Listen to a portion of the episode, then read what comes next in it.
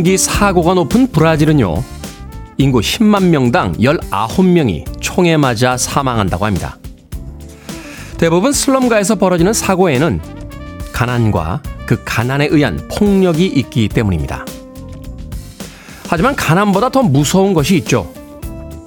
우리나라의 자살률은 인구 10만 명당 25명입니다. 남미 뒷골목의 폭력보다 더한 위험이 우리 옆에 아주 가까이 있는 셈이죠.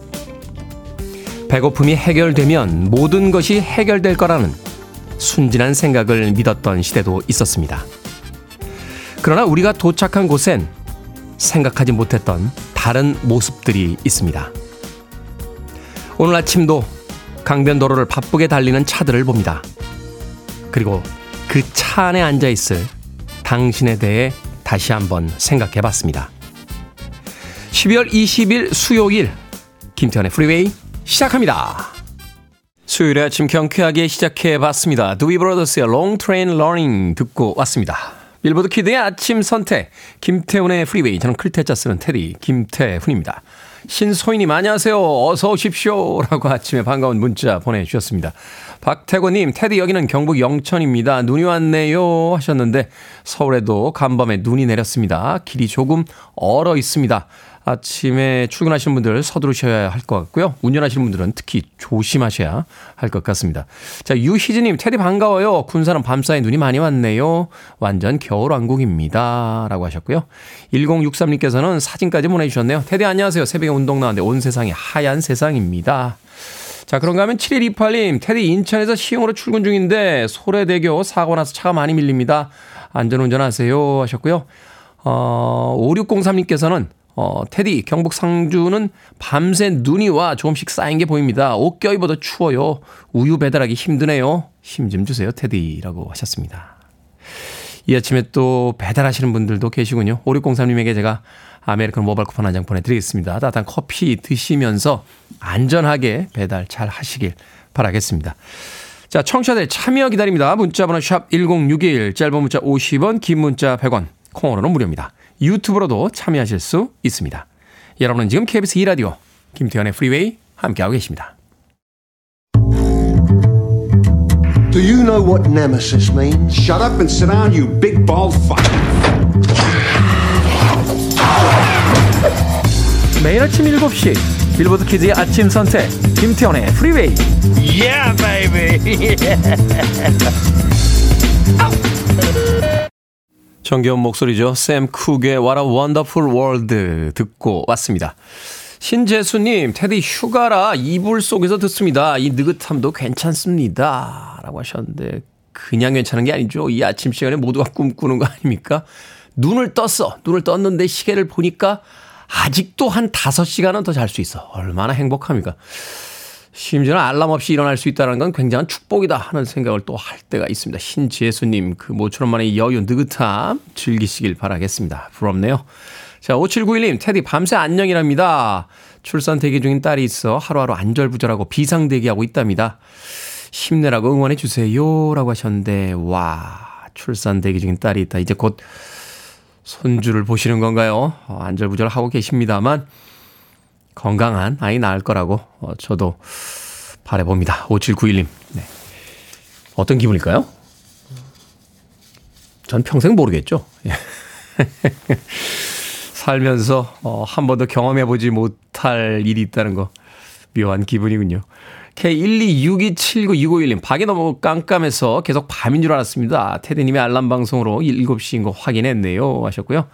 김창래님께서는 테디 오늘 손주 마중 나갔다가 넘어질 뻔 했어요. 집안이 미끌미끌합니다. 집 앞이 손주는 눈 때문에 신이 났네요. 모두 안전하고 건강한 하루 되십시오. 라고 하셨습니다. 지난밤에 그 전국적으로 눈이 내렸죠. 어, 차도는 어, 그래도 관리를 하기 때문에 예, 어제 정도의 눈이면은 그래도 길이 크게는 안 막히는 것 같아요. 그런데 어, 이 아파트 단지라든지 또는 그 집 앞 도로들은 눈이 얼어 있는 곳이 굉장히 많습니다. 아, 특히나 나이 드신 분들 어, 집에서 나가실 때 예, 지하철이라든지 대중교통 타기 전까지 길이 굉장히 얼어 있으니까 조심하시길 바라겠습니다. 저희 어머니도 사실은 무릎이 좀 좋지 않고 또 이렇게 걸음이 이렇게 빠르질 않은 분이시라 눈이 이렇게 오면 걱정이 됩니다. 방송 끝나고 전화 한번 드려야겠다 하는 생각이 드는데 나이 드신 부모님들 어, 있으신 분들은 오늘 전화 한번 꼭 드리시길 바라겠습니다. 이럴 때 또 전화 한번 하는 거죠. 괜찮으세요? 라고 하시면서. 자, 김영자님, 남편이 어제 회사에서 안 좋은 일이 있었는지 저기압으로 출근을 했어요. 새벽에 제가 알람 끄고 다시 잠드는 바람에 큰일 날 뻔했습니다. 남편이 무심코 툭 던진 한마디에 화가 났지만 꾹 참았습니다. 이럴 데가 없어서 여기다 풉니다. 라고 하셨습니다. 네. 아내분께서 알람을 꺼버리셨군요. 남편분 나가셔야 되는데. 지각도 좀 할 수 있죠. 어, 우리가 뭐 기계도 아닌데 뭐 이렇게 깔끔하게 살 수 있겠습니까? 김영자님 화가 나셨다고 하셨는데 남편분하고 아침부터 약간 티격태격 하신 것 같아요. 저한테 푸세요. 어, 여기다 풉니다. 라고 하셨는데 제가 영화 1인 패키지 보내드릴게요. 관람권 한 잔하고 팝콘하고 콜라 세트입니다. 낮 시간에 좀 한가하시면 영화 한 편 보고 오십시오. 콩으로 오셨는데 샵 1061로 다시 한번 이름과 아이디 보내주시면 모바일 쿠폰 보내드리겠습니다. 짧은 문자 50원, 긴 문자 100원입니다. 자, 뱅글스가 노래합니다. 이집트인들처럼 걸어보세요. Walk like an Egyptian.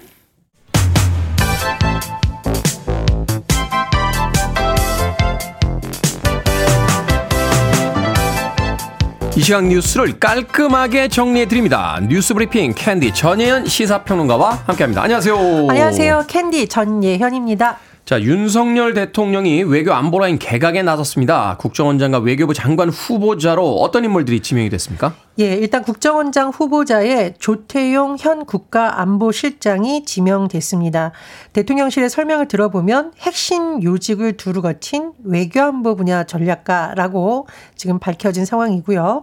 그리고 지금 박진 외교부 장관이 총선 출마 의사를 밝혔는데 그 후임으로는 조태열 전 외교부 2차관이 후보자로 지명이 됐습니다. 그런데 이제 조태용 실장이 국정원장 후보자로 지명이 되면 안보실장은 공석이 됩니다. 그런데 후임 인사는 아직 발표되지 않았는데 일단 청문회까지는 조태용 실장이 계속 역할을 할 것이라고 대통령실에 설명을 한 것이고요. 또 주목되는 자리가 있습니다. 현재 국가안보실 산하에 1차장, 2차장이 있습니다. 1차장은 외교, 2차장은 국방을 담당하는데 3차장직을 신설키로 했다라는 건데요. 3차장은 경제 안보를 담당하게 된다라고 합니다. 이 경제 안보라는 거 한번 생각해 보시면 우리 공급망 문제 좀 심각했었죠. 최근에도 요소수 문제가 또 있었잖아요. 그렇습니다. 이게 네. 경제 문제이자 안보 문제라고 보기 때문에 그런 음. 부분을 담당하지 않을까라는 전망이 나옵니다. 그런데 여러 가지 평가가 나오고 있는데요. 야당에서 두 가지 문제를 제기할 것으로 보입니다. 첫 번째로는 국가안보실장인 조태용 후보자가 9개월 만에 국정원장으로 가게 된 상황인데 회전문 인사 아니냐라는 것이고요. 두 번째로 한동훈 법무부 장관도 지금 국민의힘의 비대위원장이 될 것이라는 전망이 나오고 있죠. 한동훈 장관에 대한 지금 인사 문제는 아직 발표가 나지 않았습니다만은 조만간 결론이 날 것으로 알려지고 있습니다. 기자들하고 인터뷰를 보니까 마음도 어느 정도 굳힌 것 같던데. 그렇죠. 네. 그런데 이제 만약에 윤 대통령이 한동훈 장관 즉 법무부 장관까지 바꾸게 된다면 총 19개 부처 중 총선을 위한 개각은 모두 10개 부처에 이를 전망이기 때문에 이 부분에 또 야당에서 집중적으로 비판할 가능성이 큽니다. 네. 인사청문회를 또 통과를 해야겠죠. 자, 참여연대가 김건희 여사 명품백 수수 논란과 관련해서 윤석열 대통령과 김건희 여사를 국민권익위원회에 신고했습니다. 예, 이 내용을 좀 순서대로 한번 짚어보겠습니다. 지난달 인터넷 매체인 서울의 소리가 김건희 여사가 지난해 9월 서울 서초구 코바나 컨텐츠 사무실 안에서 최재형 목사로부터 300만 상당 상당의 어, 이른바 명품으로 불리는 모 가방을 받았다 이렇게 주장을 하면서 영상을 공개했죠. 그리고 다시 이 서울의 소리 측은 청탁금지법 위반, 뇌물수수 등의 혐의로 윤석열 대통령과 김 여사를 대검찰청에 고발했고요. 이 사건은 지난 15일 서울중앙지검 형사 1부에 배당이 된 상황입니다. 자, 이런 가운데 시민단체인 참여연대가 윤 대통령과 김 여사에 대해서 부정 청탁 및 금품 등 수수의 금지에 관한 법률, 이른바 청탁금지법 위반 신고서를 국민권익위에 접수한 건데요. 참여연대의 주장을 요약을 해보면 일단 현직 대통령의 배우자가 민간인을 단독으로 만나서 청탁금지법과 공무원 행동 강령에서 금지한 금품을 수사하는 부패행위를 저질렀다라는 겁니다. 그래서 참여연대는 김 여사에 대해서는 청탁금지법 위반 혐의가 있고 윤 대통령에 대해서는 김 여사가 금품을 받은 사실을 신고하지 않았기 때문에 청탁금지법과 공무원 행동강령 위반 혐의가 있다 이렇게 밝혔는데요. 이 사안에 대해서 국민권익위가 또 어떤 입장을 낼지가 주목이 됩니다. 여당 쪽에서는 뭐 함정 취재다, 또 몰래카메라다 이런 또 반발들이 있었는데 과연 여론이 어떻게 흘러가는지 좀 지켜보겠습니다. 자, 지난해 퇴직연금을 중도에 인출한 인원 중에 절반은 주택 구입을 위한 것으로 나타났다고요? 예, 퇴직연금은 말 그대로 노후에 있어서 굉장히 중요한 역할을 하는 부분인데 이게 중도 인출을 하는 인원이 굉장히 많은 것으로 전해지고 있습니다. 일단 2022년 퇴직연금 통계 자료를 보면은 퇴직연금 중도 인출은 감소하는 추세입니다. 근데 그 이유는요, 중도 인출 요건이 강화됐기 때문에 중도 인출을 하려는 인원과 금액은 모두 줄어드는 추세가 잠시 나타났는데 도대체 왜 중도 인출을 할까? 이 사유를 우리가 한번 볼 필요가 있겠죠. 지난해 중도 인출차를 사유별로 봤더니 주택 구입이 46.6%를 차지했습니다. 네. 그리고요, 주거 임차도 31.6%. 한마디로 주택 문제, 주거 때문에 무려 중도 인출자의 78.2%가 퇴직연금을 당겨 쓴다라는 거죠. 큰 돈이 필요하니까요. 그렇죠. 그러니까 사실 노후보다는 당장 집 문제가 좀 급하다 이런 인식이 있는 것으로 보이고요. 그리고 주택 구입 때문에 그럼 퇴직연금을 중도 인출한 인원을 세대별로 한번 살펴봤습니다. 무려 45.7%가 30대라고 하고요. 29세 이하는 4.9% 이걸 합하면 20대, 30대 청년층 인구가 절반을 차지했습니다. 이때는 퇴직금을 정산해서 그렇게 큰 돈이 되지는 않을 것 같은데. 그렇습니다. 그러니까 이거 이제 왜 우리 2030 세대가 영끌까지 하고 노후를 네. 생각하지 않고 지금 주택을 구입한다. 좀 위험하다는 지적이 나왔는데 어쨌든 퇴직연금과 관련된 흐름에서도 이런 부분이 나타난 것으로 해석이 됩니다. 그렇군요. 대한민국의 가장 큰 문제는 역시 주택이 아닌가 하는 생각 해봅니다. 자, 부모 육아 휴직자가 확대 개편될 예정입니다. 관련 시행령 개정안이 국무회의에서 의결이 됐습니다. 그렇습니다. 보통 육아 휴직자 하면 여성, 엄마를 생각하기 쉬운데 사실 우리나라는 부모 육아 휴직제도가 있긴 합니다. 하지만 아빠들의 육아휴직을 할 수 있는 방안, 부부가 모두 육아휴직을 했을 때 소득이 급감하지 않는 대책이 필요하다는 지적이 나왔었는데요. 이런 가운데 정부가 부모 육아휴직제를 확대 개편하기로 했고요. 이런 내용을 담은 고용보험법 시행령 개정안을 국무회에서 심의 의결한 겁니다. 좀 쉽게 요약을 해보면 현재의 제도는 3 더하기 3 제도입니다. 이게 무슨 내용이냐면 생후 12개월 이내 자녀를 둔 부모가 동시에 또는 차례로 육아휴직을 하면 첫 석 달 동안 3이죠. 첫 석 달 동안 부모가 각각 통상 임금의 100% 범위에서 최대 300만 원까지 받을 수 있습니다. 그래서 보통 이것을 3 더하기 3 제도라고 하는데 네. 앞으로 될 제도는 6 더하기 6이 됩니다. 아. 일단 기간과 한도가 크게 늘어나죠. 석 달이 아니라 여섯 달 동안이 되고요. 아까 제가 현행 제도는 말씀드렸듯이 최대 300만 원까지잖아요. 네. 통상임금의 100% 범위에서 최대 450만 원까지 주기로 한 겁니다. 자, 기간도 늘리고 금액도 늘리겠다라는 것이 정부의 계획인데요. 이렇게 되면 첫 달 동안 200만 원부터 매달 500만 원씩 늘어나서 6개월 때는 각각 450만 원까지 오르는 구조가 됩니다. 최대출 한번 계산을 해보면 반년간 부모 학계 3,900만 원까지 받을 수 있고 지급 대상 자녀의 나이가 현재는 생후 12개월인데 생후 18개월까지 늘리는 제도입니다. 뭐 우리가 저출산 문제, 인구 절벽 문제 여러 번 다뤘었죠. 네. 물론 이게 근본적 대책이 될 수 있을지는 지켜봐야겠습니다만 엄마에게만 짐을 지우는 것이 아니라 아빠들도 육아휴직을 좀 쉽게 할 수 있게 이런 부분에서 이런 내용이 나온 것으로 보입니다. 그렇군요. 육아를 돕는 게 아니죠. 같이 하는 거니까 아버지들에게도 육아 휴직제를 좀 쓸 수 있도록 사회적인 분위기가 좀 조성이 됐으면 좋겠습니다. 자, 오늘 시사 엉뚱 퀴즈 어떤 문제입니까? 예, 지난해 퇴직연금 준도 인출의 절반 주택 구입을 위해서였다는 소식 전해드렸습니다. 아, 정, 이래저래 정말 내 집 마련 너무 힘든데, 네. 여기 이제 원고를 봤더니 음표가 그려져 있어요.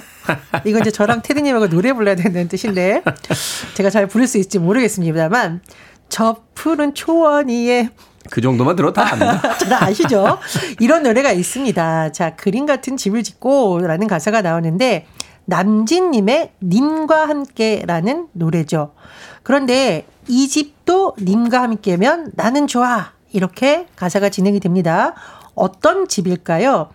집이나 갈대로 지붕을 얹은 집입니다.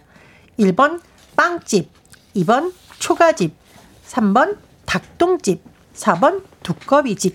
정답 아시는 분들은 지금 보내주시면 됩니다. 재미는 오답 포함해서 모두 20분에게 아메리카노 쿠폰 보내드립니다. 저 푸른 초원 위에 그림 같은 집을 짓고 하는 노래는 남진의 님과 함께인데요. 이 집도 님과 함께면 나는 좋다고 노래합니다. 어떤 집일까요? 집이나 갈대로 지붕을 얹은 집이죠. 1번은 빵집, 2번은 초가집, 3번은 닭똥집, 4번은 두꺼비집 되겠습니다. 문자번호 샵 1061, 짧은 문자 50원, 긴 문자 100원, 콩으로는 무료입니다. 뉴스 브리핑 전예현 시사평론가와 함께했습니다. 고맙습니다. 감사합니다.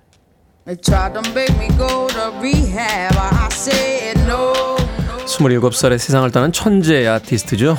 에이미 와인하우스 Rehab. No, no, no.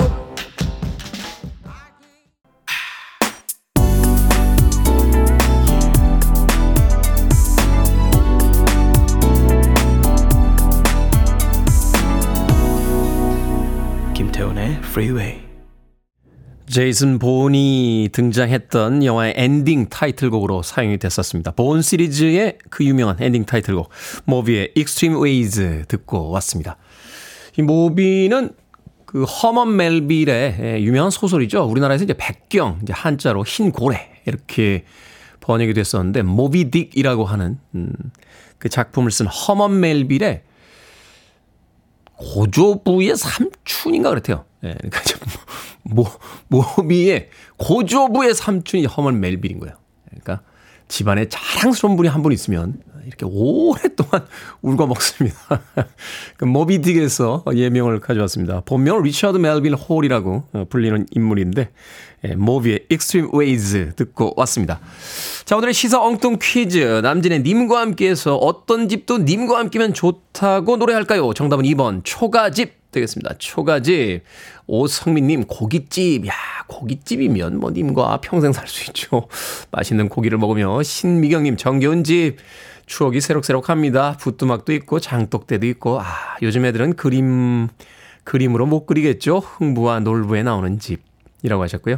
0629님께서는 두꺼봐 두꺼봐 헌집 줄게 새집 다오 두꺼비집이라고 하셨는데 예전에는 집에서 이 배전판들 있는 곳을 두꺼비집이라고 또 부르기도 했습니다. 아, 그런가 하면 0697님, 초가집입니다. 남편과 아침 식사하며 듣고 있어요. 항상 좋은 정보 감사합니다. 하셨고요. 문경아님, 2번 초가집. 우리 집 헛간은 아직도 초가집인데 지금 고드름이 얼어서 따먹기도 해요. 하셨습니다. 고드름을 따먹는다고요? 고드름을 따먹는다. 아, 설탕 살짝 뿌립니까? 네, 설탕 살짝 뿌려서 맛있겠는데요. 문경아님. 고드름이 어디 어느 데 없나요? 저도 한번 먹어봐야겠다 하는 생각을 해봅니다. 자, 방금 소개해드린 분들 포함해서 모두 20분에게 아메리카노 쿠폰 보내드립니다. 당첨자 명단, 김태훈의 프리웨이 홈페이지에서 확인할 수 있습니다. 콩으로 당첨되신 분들, 방송 중에 이름과 아이디 문자로 알려주시면 모바일 쿠폰 보내드리겠습니다. 문자 번호는 샵 1061, 짧은 문자는 50원, 긴 문자는 100원입니다. 자, 신현주님께서요, 송년회, 종무식, 송별회 등 연말에 회식이 왜 이렇게 많은 겁니까? 10월에 결혼한 따끈따끈한 신혼인 저희 오빠, 얼굴 보기가 이렇게 어렵나요? 테디, 남편의 하루하루 쌓여가는 피로를 어떻게 풀어주면 좋을까요? 하셨는데. 제가 좀 여쭤보고 싶네요. 저도, 저도 연말 스케줄이 많다 보니까 어제도 늦게까지 사람들과 있었고, 네, 오늘 아침 굉장히 피곤합니다. 네, 연말이요, 빨리 지나라. 하는 생각으로 살고 있습니다. 신현주님, 맛있는, 맛있는 음식 해주세요. 사랑하는 아내가 맛있는 음식 해주면 그거보다 더 좋은 피로회복이 어디 있겠습니까? 자, 조 코커와 제니퍼 원스의 음악 듣습니다. Up Where We Belong.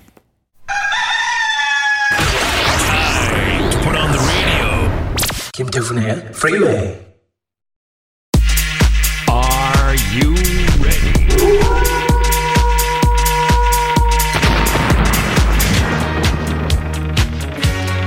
고민 해결의 등불 김 소장이 왔습니다. 결정은 해드릴게 신세계 상담소.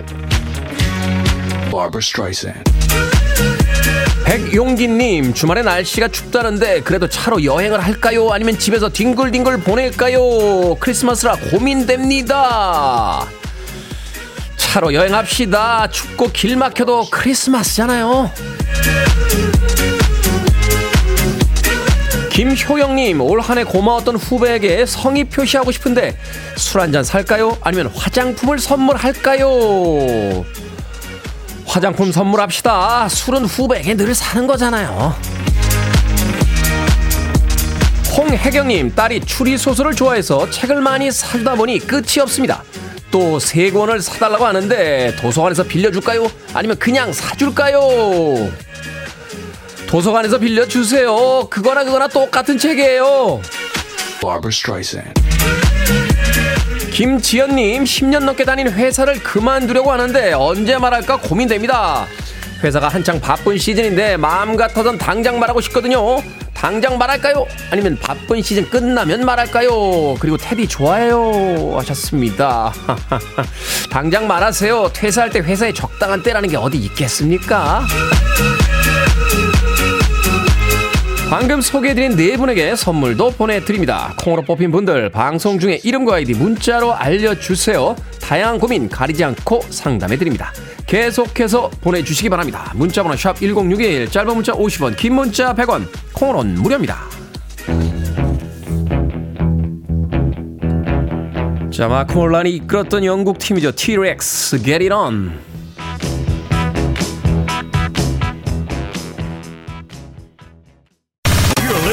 One of the best radio stations around. You're listening to 김태훈의 Freeway. 빌보드 키드의 아침 선택 KBS 2 라디오 김태훈의 프리웨이 함께하고 계십니다. 자 1부 끝곡은 경쾌하게 갑니다. 자미로콰이의 Love Philosophy 저는 잠시 후 2부에서 뵙겠습니다.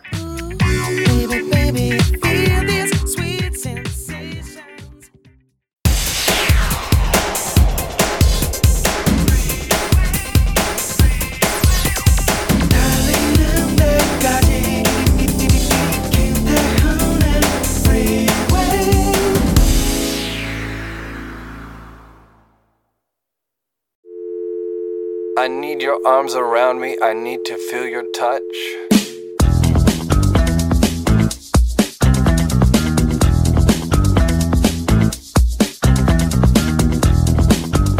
선택을 한 뒤 후회하는 사람은 늘 후회해. 모든 선택이란 미련을 남기기 마련이고 후회란 잘못 선택해서가 아니라 감정 조절에 실패할 때 오는 거라고 했어. 그러니 어느 게 더 나은가, 더 옳은가 하는 것보다 내 마음이 어느 걸 더 원하는가가 중요할 거야.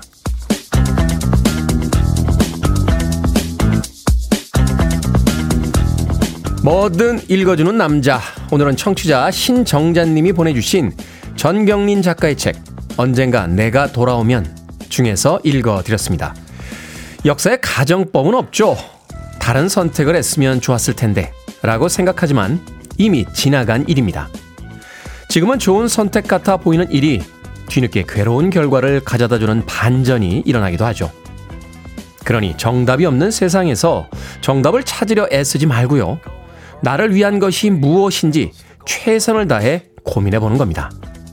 치열하게 고민하고 결정하고 담대하게 책임질 줄 아는 사람이라면 어떤 결과가 나오든 결국 자신의 것으로 만들게 될 테니까요.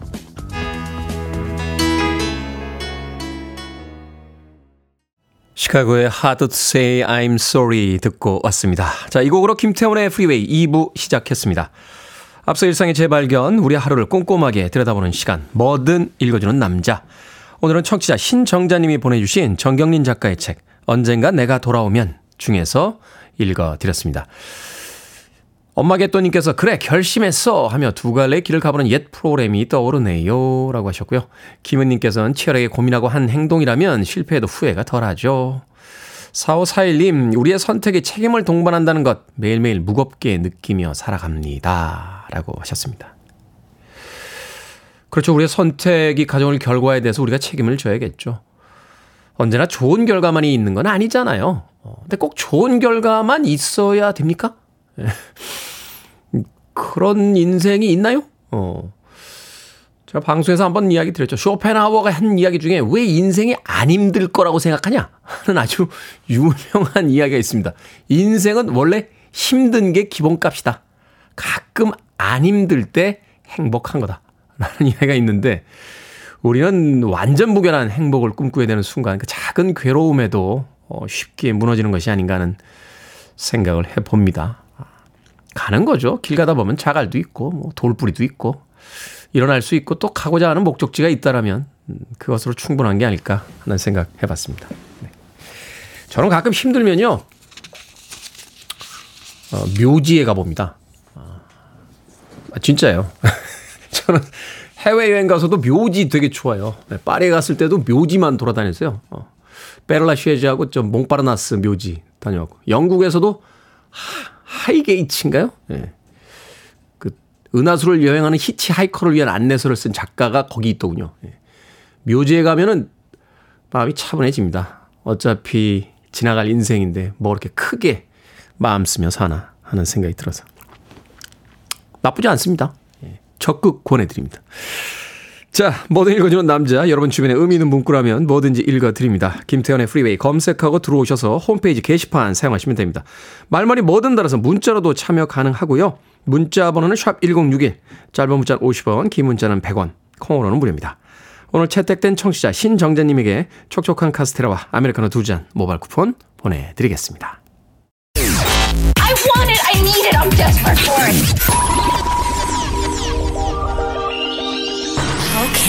Do it. 김태훈의 Freeway.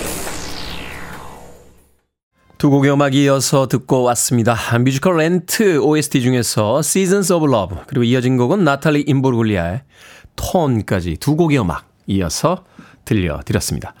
자, 프랑스와님께서요, 오늘 눈이 와서 일찍 출근했습니다. 비상근무 당번이라서 일찍 와서 현장 둘러보고 있습니다. 정말 춥네요. 라고 하셨습니다. 오늘 내일 이번 주 계속 춥다라고 하죠. 추위 조심하시고 감기 걸리신 분들 굉장히 주변에 많으시더라고요. 프랑스와님, 네 일찍 출근하셔서 또 비상근무 당번까지 하고 계시다는데 감기 걸리지 않게 또 안전하게 오늘 하루 보내시길 바라겠습니다. 8344님, 태훈님 운전하면서 항상 듣고 있습니다. 감사해요. 8344님. 그런가 하면 1344님께서는 테디 어제 저의 인생 첫 차가 나왔습니다. 지금 데리러 가는데 눈도 오고 길도 미끄러워서 걱정이 됩니다. 아침 출근길에도 이제 함께 해요. 라고 하셨습니다. 인생의 첫 차. 설레죠? 인생의 첫 차. 저도 인생의 첫 차, 아, 기억이 납니다. 30대 회사 시절에, 예, 샀던 차인데. 그 차 산 날, 예, 사람들하고 이렇게 술 마시고 집에 들어가다가요. 내 차 잘 있나? 하고선 차에 가서 잤던 기억이 납니다. 아침에 눈 떴더니 차에서 눈을 떴던 그런 기억이 있습니다. 첫차 좋죠. 어, 사진 꼭 찍어 놓으세요. 저는 사진 안 찍어 놓은 게 조금 후회되더라고요. 아, 이게 내 첫 차였지라고 좋은 추억이 될 겁니다. 아, 그런가 하면, 음, 생일 맞으신 분이 또 계세요. 어, 그렇죠? 어, 오늘 저희 엄마 70번째 생신입니다. 7419님께서 보내주셨는데, 어, 매일 아침 7시 30분부터 9시까지 운동하시면서 듣고 계세요. 지금의 저보다 더 적은 나이에 혼자 드셔서 저희 자매 잘 키워주신 숨 돌리고 거울 보니 너무 주름이 많아 서글프시다는 우리 엄마께 오늘 하루라도 기분 좋은 일 만들어드리고 싶습니다. 홍순득 여사님 생신 축하해 주시면 너무 좋아하실 것 같습니다. 라고 하셨습니다. 7419님의 어머니이신 홍순득 여사님, 오늘 70번째 생신 진심으로 축하드립니다. 케이크 선물 보내드릴게요. 오늘 아, 두 딸과 함께 행복한 하루 보내시길 바라겠습니다. 제가 다 고맙네요. 이 어머님에게. 자, 음악 들을까요? 패샤 보이스의 마노입니다. 뉴욕 시티 보이.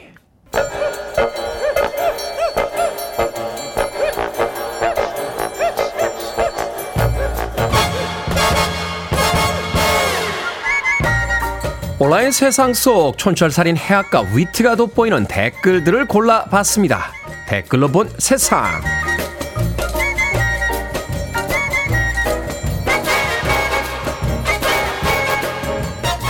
첫 번째 댓글로 본 세상. 최근 3년 동안 112 허위 신고는 1만 2천여 건에 달한다는데요. 112 기본법이 국회 본회의를 통과하면서 내년 6월부터는 112에 장난 전화를 하면 최대 500만 원까지 과태료를 낼 수 있게 됐습니다. 지금도 경범죄 처벌법상 거짓 신고를 하면 공무집행 방해죄를 적용할 수 있지만 대부분 솜방망이 처벌에 그쳤다고 하는군요. 여기에 달린 댓글 드립니다. 윤정님, 이하라고 하지 말고 이상이라고 개정했으면 좋겠네요. 장난 전화 걸면 500만 원부터 벌금이 시작이 되는 거죠. 훈이님, 아니 요즘 세상에 볼 것도 놀 것도 얼마나 많은데 왜 굳이 장난 전화를 하고 있는지 모르겠습니다. 용어부터 바꿔야 해요. 장난 전화가 아니라 허위 신고하는 범죄입니다.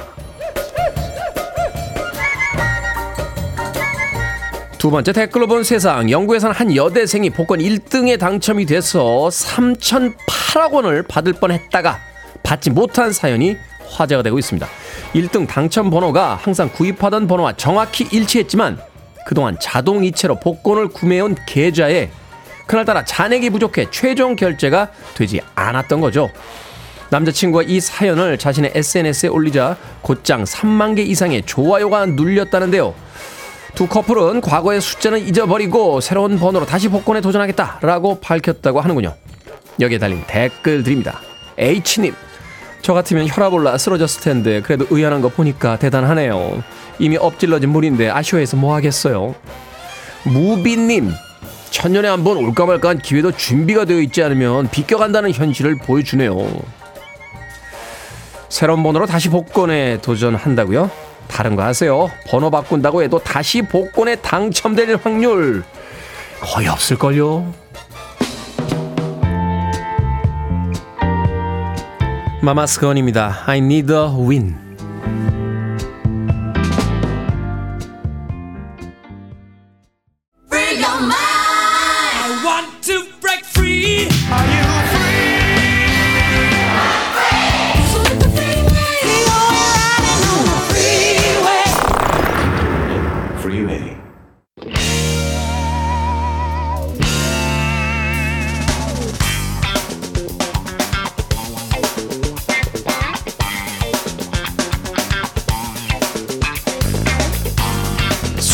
코너 약학 다식 사라진 식욕도 되찾아드리는 시간입니다. 훈남 약사 정전 푸드라이터 우주 최강 철새미녀 이보은 요리 연구가 나오셨습니다. 안녕하세요.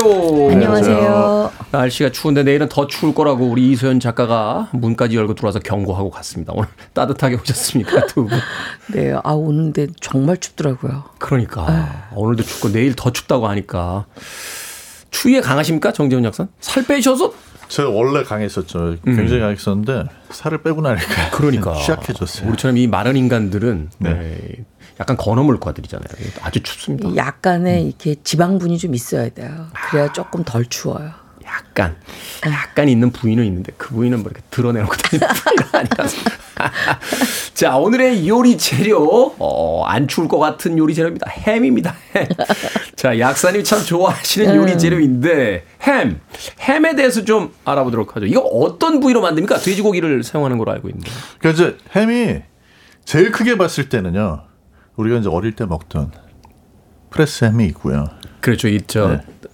분홍 소세지. 분홍 소세지. 네. 예. 어, 처럼 만든 햄이죠. 네. 그러니까 이제 그거는 사실 햄이 아니에요. 음. 원래 이제 소세지과인데 네. 예전에 이제 못 먹었으니까. 음. 네. 그래서 요즘에도 이제 김밥에 이런데 김밥집 갔을 때 김밥에 들어있는 햄 있잖아요. 김밥 그 사각으로 이렇게 잘라가지고. 그렇죠. 이제 원래는 사실 햄 가문의 이단화죠. 이단화. 네. 왜냐면 원래 햄이라는 거는 네.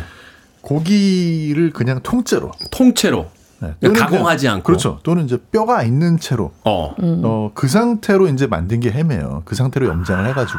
네. 네, 그리고 이제 거기다가 소금만 들어가는 게 아니고 이제 뭐 이따 설명드리겠지만 이제 아질산염이라는 게 들어가는 건데 네. 그렇게 해서 이제 숙성을 시켜서 만든 게 햄이고 그 부위가 뭐 등심이냐, 음. 어, 안심이냐, 뭐 어깨 부위냐 이런 거에 따라 가지고 보통 이제 예전에는 돼지 뒷다리로 많이 만들었었는데 그게 왜 저 와인바 가면요. 네네. 그 하나 이렇게 탁 중앙에다 이렇게. 딱 놓잖아요. 네. 그래서 함흥 시키면은 그걸 이렇게 슥슥 해가지고 발라서. 예, 네. 발라서 갖다 주는데 맞아요. 어, 아주 맛있잖아요. 그래서 이제 해외는 햄 많이 먹고 치즈 많이 먹는 나라에는 딱 이렇게 보면은 그 다양한 햄들 있잖아요. 네. 그게 이렇게 덩어리로 쭉 이렇게 나열이 돼 있고 그 다음에 이제 그 위에 음, 음. 마치 어, 소세지. 우리나라 우리 우리나라 네. 그 정육점 가면 고기 부위 그쵸. 이렇게. 먹듯이 네. 간단한 소세지 그리고 이제 치즈 치즈. 이런 것들이 덩어리로 진열이 돼 있으면 가서 요거 요거 요거 이렇게 주세요. 고르면 그거를 이제 음. 얇게 썰어가지고 얇게 썰어서. 네. 그렇게 해서 주면 그게 보통, 이제 네. 햄인데 우리가 근데 흔히 생각하는 햄을 왜 통조림 햄을 생각하잖아요. 그렇죠. 맞아요. 많이 통조림을 생각하는데 우리가 이제 지금 말씀하신 거는 가공된 햄과 생햄을 구분 안 하고 이제 말씀을 하신 거고 네. 우리가 이제 햄 그러면 생햄이 있어요. 가공, 그러니까 훈연을 거치지 않은 생햄. 음. 이거 같은 경우에는 뭐 이탈리아 프로슈토, 음. 스페인의 하몽, 하모.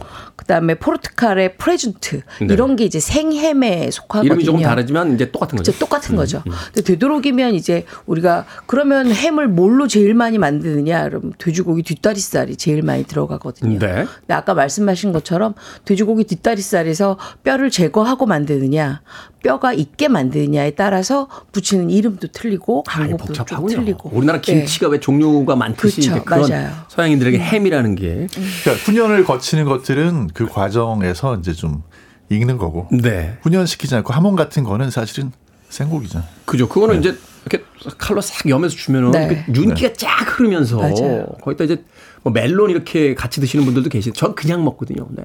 짭짤하게 그냥 끝내줍니다. 그거 진짜 입에 들어가면 엄청 비싸요. 그거. 저는 라임을 조금 슬라이스 해가지고 아. 같이 먹거든요. 그러면 조금 단짠이 입안에서 이루어지기 때문에 훨씬 더 먹기가 좋습니다. 단짠 단짠. 네. 소세지와 차이는 뭡니까? 이게 가공햄이라고 봤을 때 소세지 모양 이외에 부위가 차이가 있죠, 일단은. 아니 이제 아? 아까 말씀드린 햄은- 것처럼 소세지는 네. 고기를 갈아 가지고 만들잖아요. 네. 그러니까 우리나라의 프레스 햄 같은 건 사실 소세지 가문인데 햄으로 들어온 척 한 거예요. 아, 그 통조림 햄은 네, 네. 사실은 소세지과다. 그렇죠. 아. 햄이라는 거는 원래 덩어리를 가지고 훈연을 하든 생으로 만들든 그렇게 만드는 거고. 여태 속고 살았군요. 네. 프레스 햄이라는 거는 사실 우리나라에서 주로 먹는 건데 그거는 이게 사실은 좀 여러 가지 논란이 있잖아요. 뭐 구호 물품이다, 전쟁 식품이다. 뭐 이런 근데 정확하게 이제 우리가 햄이라고 딱 단정 지을 때는 부위가 들어가죠. 음. 돼지고기 뒷다리살로 만든 게 맞아요. 햄이라고 하고 아. 그다음에 잡육 또는 뭐 다른 것 다른 것 그러니까 돼지고기 내장 같은 게 많이 들어가 있는 게 이제 소세지기도 하죠. 그렇군요. 네. 소세지와 그렇게 차이. 구분하시면 됩니다. 모양뿐만이 아니라 아, 그래서 여기서 갈아서 만드니까 네.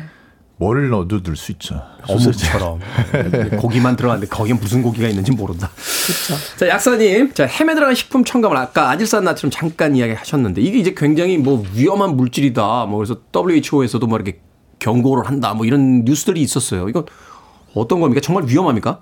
아 그런데 이게 안 들어가면 햄 경우에는 더 위험해요. 사실. 아, 그래요? 네, 왜냐하면 사실 이제 햄을 만들 때 소세지 만들 때도 마찬가지인데 이 아질산 나트륨이라는 게 들어가는 이유가 어, 이런 이유도 있어요. 예를 들어서 그 고기 색깔을 그 우리가 좋아하는 붉게. 네, 그런 네. 선홍색 음. 그런 것도 있고 그다음 또 하나는 지방 산화를 억제해 가지고 지방이 산화되면 냄새 안 좋은 냄새 나잖아요. 그렇죠. 래서 그 맛을 좋게 하는 그런 역할이 있는데 제일 중요한 거는 사실 아질산 나트륨이 들어가야 식중독균 음. 무시무시한 살모넬라, 예, 뭐 이런 거. 보툴리누스라고 하는 보툴리누스. 아, 네. 균이 걔들은 이름도 예, 힘들어요. 증식하는. 그래서 사실 거기에서 어 보톡스 아, 나오죠. 네. 아, 그, 만드는 그, 그 거예요. 균에서? 그거예요, 그거. 네.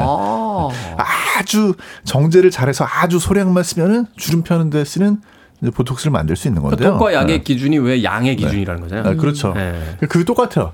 아질산 나트륨도 이거를 허용된 기준보다 엄청나게 많은 양을 먹으면 그건 독이에요. 그건 독이지. 음. 네, 그런데 아주 안전하게 허용된 그 범위 내에서 소량을 넣었을 때는 바로 방금 전에 말씀드렸던 그런 보툴리누스 균이 증식하는 걸 억제하기, 억제하기 때문에, 때문에. 어. 그래서 더 안전해지는 거죠. 생각해보니까 뭐 우리나라 사람들이 뭐 햄을 먹어야 얼마나 먹겠습니까? 이게 대부분 경고가 이제 서양식 식단. 그쵸. 그러니까 맞아요. 어, 외국 사람들 거의 뭐 맞아요. 매일 햄을 먹는 그런 사람들에 대한 어떤 경고지. 그런데다가 요게 들어가야지만 방부 효과가 있거든요. 음, 아무래도 오래 보관할 수 있는. 이제 구입을 하면 유통기한까지 냉장고에 보관을 하잖아요. 그렇죠. 여기 안 들어가면 우리가 금방 부패되니까 먹을 수가 없는 거죠. 그 실제로 사실 아질산 나트륨 같은 경우에는 우리나라 그러니까 미국의 경우요. 미국의 경우에 아질산 나트륨을 섭취하는 거의 한 90%는 채소에서 섭취합니다. 아 그래요? 네.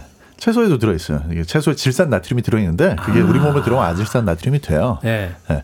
근데 우리나라는요, 심지어 미국은 고기 많이 먹는 나라고 네. 우리는 음. 채소 많이 먹잖아요. 그렇죠. 우리나라 경우에는 아질산 나트륨 우리 몸에 들어오는 거에 어, 고기에서 들어오는 거의 300배를 채소에서 먹습니다. 음. 신경 쓸 수준이 아니군요. 네. 그래서 걱정 안 하셔도 되세요. 그러니까 오늘부터 햄 먹어야겠네. 야, 그거 아직 나트륨 있어. 그래서 나 안 먹고 그랬는데. 자, 어떻게 요리하는지 잠시 후에 들어보도록 하겠습니다. 음악 한 곡 듣고 옵니다. 플로라이다가 노래합니다. I don't like it. I love it. 플로라이다의 I don't like it. I love it. 듣고 왔습니다. 빌보드 키드의 아침 선택. KBS 2라디오 김태훈의 프리웨이. 절세미녀 이보은 요리연구가 그리고 훈남 약사 정재훈 food writer와 약학다식 함께하고 있습니다. 자, 오늘의 요리 재료는 햄입니다. 햄. 햄으로 뭐 해 먹을까요? 아, 제가 고민을 좀 했어요. 제가 햄을 잘 안 먹거든요. 사용해 보신 적이 없는 아니 사용은 하지만 잘 안 먹. 잘안 먹는다. 먹어봐야 잠봉 정도만 이제 샌드위치 조금 넣어 먹을. 음, 네. 그래서 고민을 하다가 아 이거 하면 되겠다라는 생각이 들었어요. 우리가 햄을 이제, 이제 아질산 나트륨 때문에 대부분 이제 데쳐 먹는 거를 권하긴 하는데 네. 그걸 데치세요. 사방 한 1.5cm 정도 사각 큐브 모양으로 썰어서 여기서 얘기하는 건 이제 저 통조림 데칩니다. 햄이죠? 네네. 통조림 햄도 괜찮고요. 아니면 생햄도 생햄도 괜찮습니다. 괜찮고. 정말 맛있어요. 이렇게 만들면. 살짝 데쳐서 네. 일단 건져 놓는다. 요거는 제가 방송에서도 한번 했던 메뉴기도 합니다. 네. 그럼 세발나물이라고 지금 한창 시장에 가면 나오는 비타민 이 듬뿍 든 나물이 하나 있습니다. 네. 요 갯벌에서 나는 나물이기 때문에 약간의 나트륨기가 있어서 소금기가 살짝 있죠. 음. 요거를 살살살 헹궈서 물기를 완전히 빼고 적당한 길이로 썰어줍니다. 네. 그리고 다진 청양고추 한 개 정도, 그 다음에 다진 홍고추 한 개 정도 준비를 해서 볼에다가 네 개를 다 담아요. 음. 그러니까 데친 햄과 세발나물과 청양고추와 붉은 고추. 그러고 나서 들기름을 살짝 두르고 들기름. 어, 햄에다. 들기름? 네. 오. 들기름을 살짝 두르고 거기에다 뭘 하냐면 레몬즙을 살짝 짭니다. 레몬즙을 짠다. 그리고 깻가루를 조금 듬뿍 뿌리세요. 네. 좀 듬뿍 한 두 큰술 정도. 그렇게 해서 버무려 서 밥 반찬으로 잡수시면 요거 아주 좋은데요. 오. 요거 모닝빵에다가 샌드위치처럼 만들어서 같이 드셔도 괜찮고요. 매콤한 거 좋아하시는 분들. 네, 아니면은 오픈 바게트처럼 바게트 잘라놓고 음. 살짝 구워낸 다음에 그 위에다가 세발나물, 그다음에 햄, 데친 햄 이렇게 해서 양념해서 올리면 네. 아주 맛있게 드실 수가 있습니다. 어, 새로운 또 접근인데요. 네. 오. 경기 남부 뭐 햄의 어떤 어, 제2의 고향이라 부를 수 있지 않겠습니까? 이제 정, 정지훈 약사의 약사가 있기 때문에 네. 그렇죠. 햄 좋아하시죠? 그럼요. 네. 어떻게 네. 요리합니까? 가격대에 따라서 이제 다르게 가지고 네. 비싼 뭐 생햄이 들어왔다, 뭐 프로- 프로슈트라든지 네. 하몽이라든지 이런 게 들어왔을 때는 그럼 그냥 생으로 먹어야죠. 네, 그거는 이제 저 얇게 어차피 썰어진 게. 들어오니까 음, 네. 그거를 멜론 같은 거랑 같이 먹잖아요. 음, 그렇죠. 멜론. 그거를 이제 저희도 그 전통을 지켜주는데 아. 원래 사실 이렇게 먹는 게 시작이 된 거는요. 네. 그게 의학적으로 그렇게 믿어서 그랬어요. 예전에는 햄은 짜잖아요. 음. 그러니까 이제 예전에 그 유럽 사람들이 짠 음식, 짜게 염장을 한 고기 이런 거는 건조하고 말리는 그런 성질이 있다고 생각을 해가지고 네. 이거를 반대로 습한 성질이 있는 축축한 과일이랑 과일들과. 같이 먹으면 중화가 된다. 아. 어, 이렇게 생각을 해가지고 멜론 같은 걸 같이 먹거든요. 네. 일단 그렇게 먹고 음. 그 다음에 이제 냉장고에 보면은 프레스햄이 또 있거든요. 음, 프레스햄. 네, 요거는 그냥 깍둑 썰기 해가지고 깍둑 썰기. 네. 양배추나 배추를 팬에다 기름을 두르고 볶습니다. 어, 양배추나 네, 배추를. 볶은 다음에 저희가 잘 쓰는 소스는 항상 굴소스 또는 계란간장 또는 찌유 세 가지 중에 하나 또는 세 음. 마법의 가지를 마법의 소스죠. 마법의 소스죠. 그 조금씩 넣으면은 더 요리사가 된 것 같아요. 음. 그래서 볶아주시다가 볶다가 거기다 햄 넣고 다시 또 이렇게 좀 볶아주시면 아. 그러면 그냥 끝나요. 다른 모든 게 필요 없어요. 예전에 저 종로 2가 뒤에 가면 네. 18번가라고 있었어요. 호프집 대학생들 많이 가는. 거기 가면 이제 제일 유명한 안주가 쏘야. 소세지 아. 야채 볶음. 야 오늘은 말하는 이제 햄 햄배네요 햄배 햄과 배추 볶음. 에, 에. 거기다 이제 쯔유라든지 어떤 계란 소스 같은 소스만 살짝 첨가해 주면 네. 그대로 그냥 맛이 나는. 아. 딱 방금 말씀하신 소야 볶음 맛인데 경기 남부의 어떤 그런 풍미가 가미가 돼가지고 이게 이게 이제 그 더 맛있어요. 맛있겠다. 맥주를 맛있- 부르죠 사실. 맛있긴 하겠다. 이 정도면 거의 한 2,000cc 각인데. 자, 식사를 하려고 했는데 밥하고 햄밖에 없다. 햄으로 어떤 반찬 만들 수 있습니까? 어, 일단은 햄을 어떤 햄이든지 요건 일단 곱게 다져주는데 다져주기 전에 살짝 한번 데쳐주시는 게 좋습니다. 음. 왜냐하면 우린 바로 먹을 거니까. 네. 그리고 다져주고 나서 거기를 뭘 하느냐. 곱창김 있죠. 곱창김. 요새 곱창김이 한창 많이 나와 많이 나오더라고요. 네. 구워 나온 곱창김도 있어요. 구워 서 나온 곱창김. 네. 음. 그거를 잘게 부셔요. 그래서 아까 햄하고 같이 버무려요. 그리고 버무리는데 그냥 버무리지 마시고 참기름과 깻가루와 통깨를 약간 넣고 버무려요. 아. 그러고 나서 뜨거운 밥 위에 딱 올려놓고 비벼서 오. 잡수세요.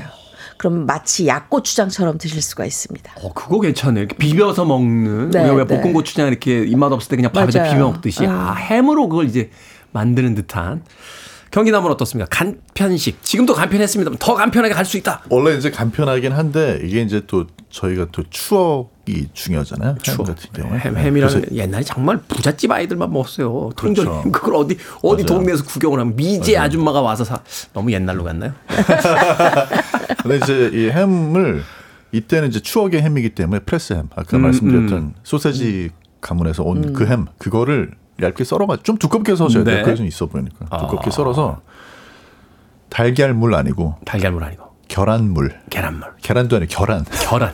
네. 계란. 그래서 추억이 돋거든요. 그래서 고려 고려 결란 전쟁 지금 지금 유행인데. 예. 젓가락으로 계란을 잘 이렇게 그 계란물을 만들어주고 만들어서?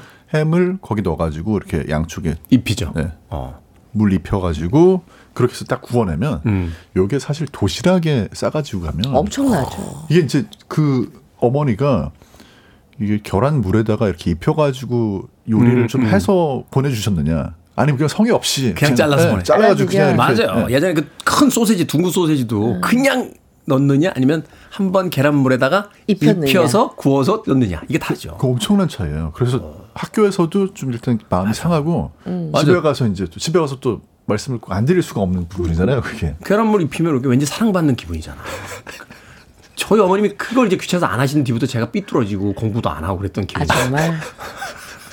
엄마의 더 사랑이 깊으면 그 밥 사이에 껴주잖아. 아, 애들이 못 가져가게. 아, 그렇죠. 그 러네요. 계란물 하나만 있어도 이 네. 일상에서 만날 수 있는 햄을 가지고 아주 그럴듯한. 음. 반찬을 만들어줄 수 있다. 근데 이건 진짜 좀 그런 프레스 햄이어야지 잘 어울려요. 그렇죠. 이거 뭐 생햄을 가지고 이렇게 하면 그건 좀 아까울 것 전혀, 같고. 전혀 안 어울립니다. 네, 그래서 왜 또 명절 되고 연말 되고 이러면 햄 선물 들어오잖아요. 선물 들어오잖아요. 아, 그거 그거 가지고. 처치 곤란이다 이렇게 생각하시는 분들 많은데 요렇게 해서 좀 한번 데쳐서 맞아요. 그거를 이제 잘 썰어서 계란물로 한번 입혀서 구워주기만 해도 그것만 가지고도 이제 부모님의 엄마의 어떤 사랑을 느낄 수 있는 그런 요리가 아닌가 하는 생각이 듭니다. 자, 그리고 나서 이제 남으면 또 남은 프라이팬 밑에다가 햄 깔고 네. 위에다 김치 얹어가지고 볶음밥. 지짐이 볶음밥. 볶음밥, 뭐 아. 김치찜, 뭐 이게 사실 김치 볶음밥에 햄이 있어야 돼. 햄 없으면 그냥 그냥 김치 볶음밥. 김치 볶음밥에 햄이 들어가야 행복한 아, 김치 볶음밥이 되죠. 아, 무리수를 햄볶아. 무리수를 띄우는 마지막에 아유, 무리수를 마지막에. 띄우고 계시. 자 밥식 먹을 식자를 쓰는 약학다식 오늘은 햄 요리법 이보은 요리연구가 정재현 약사님과 함께 이야기 나눠봤습니다. 고맙습니다. 고맙습니다. 감사합니다.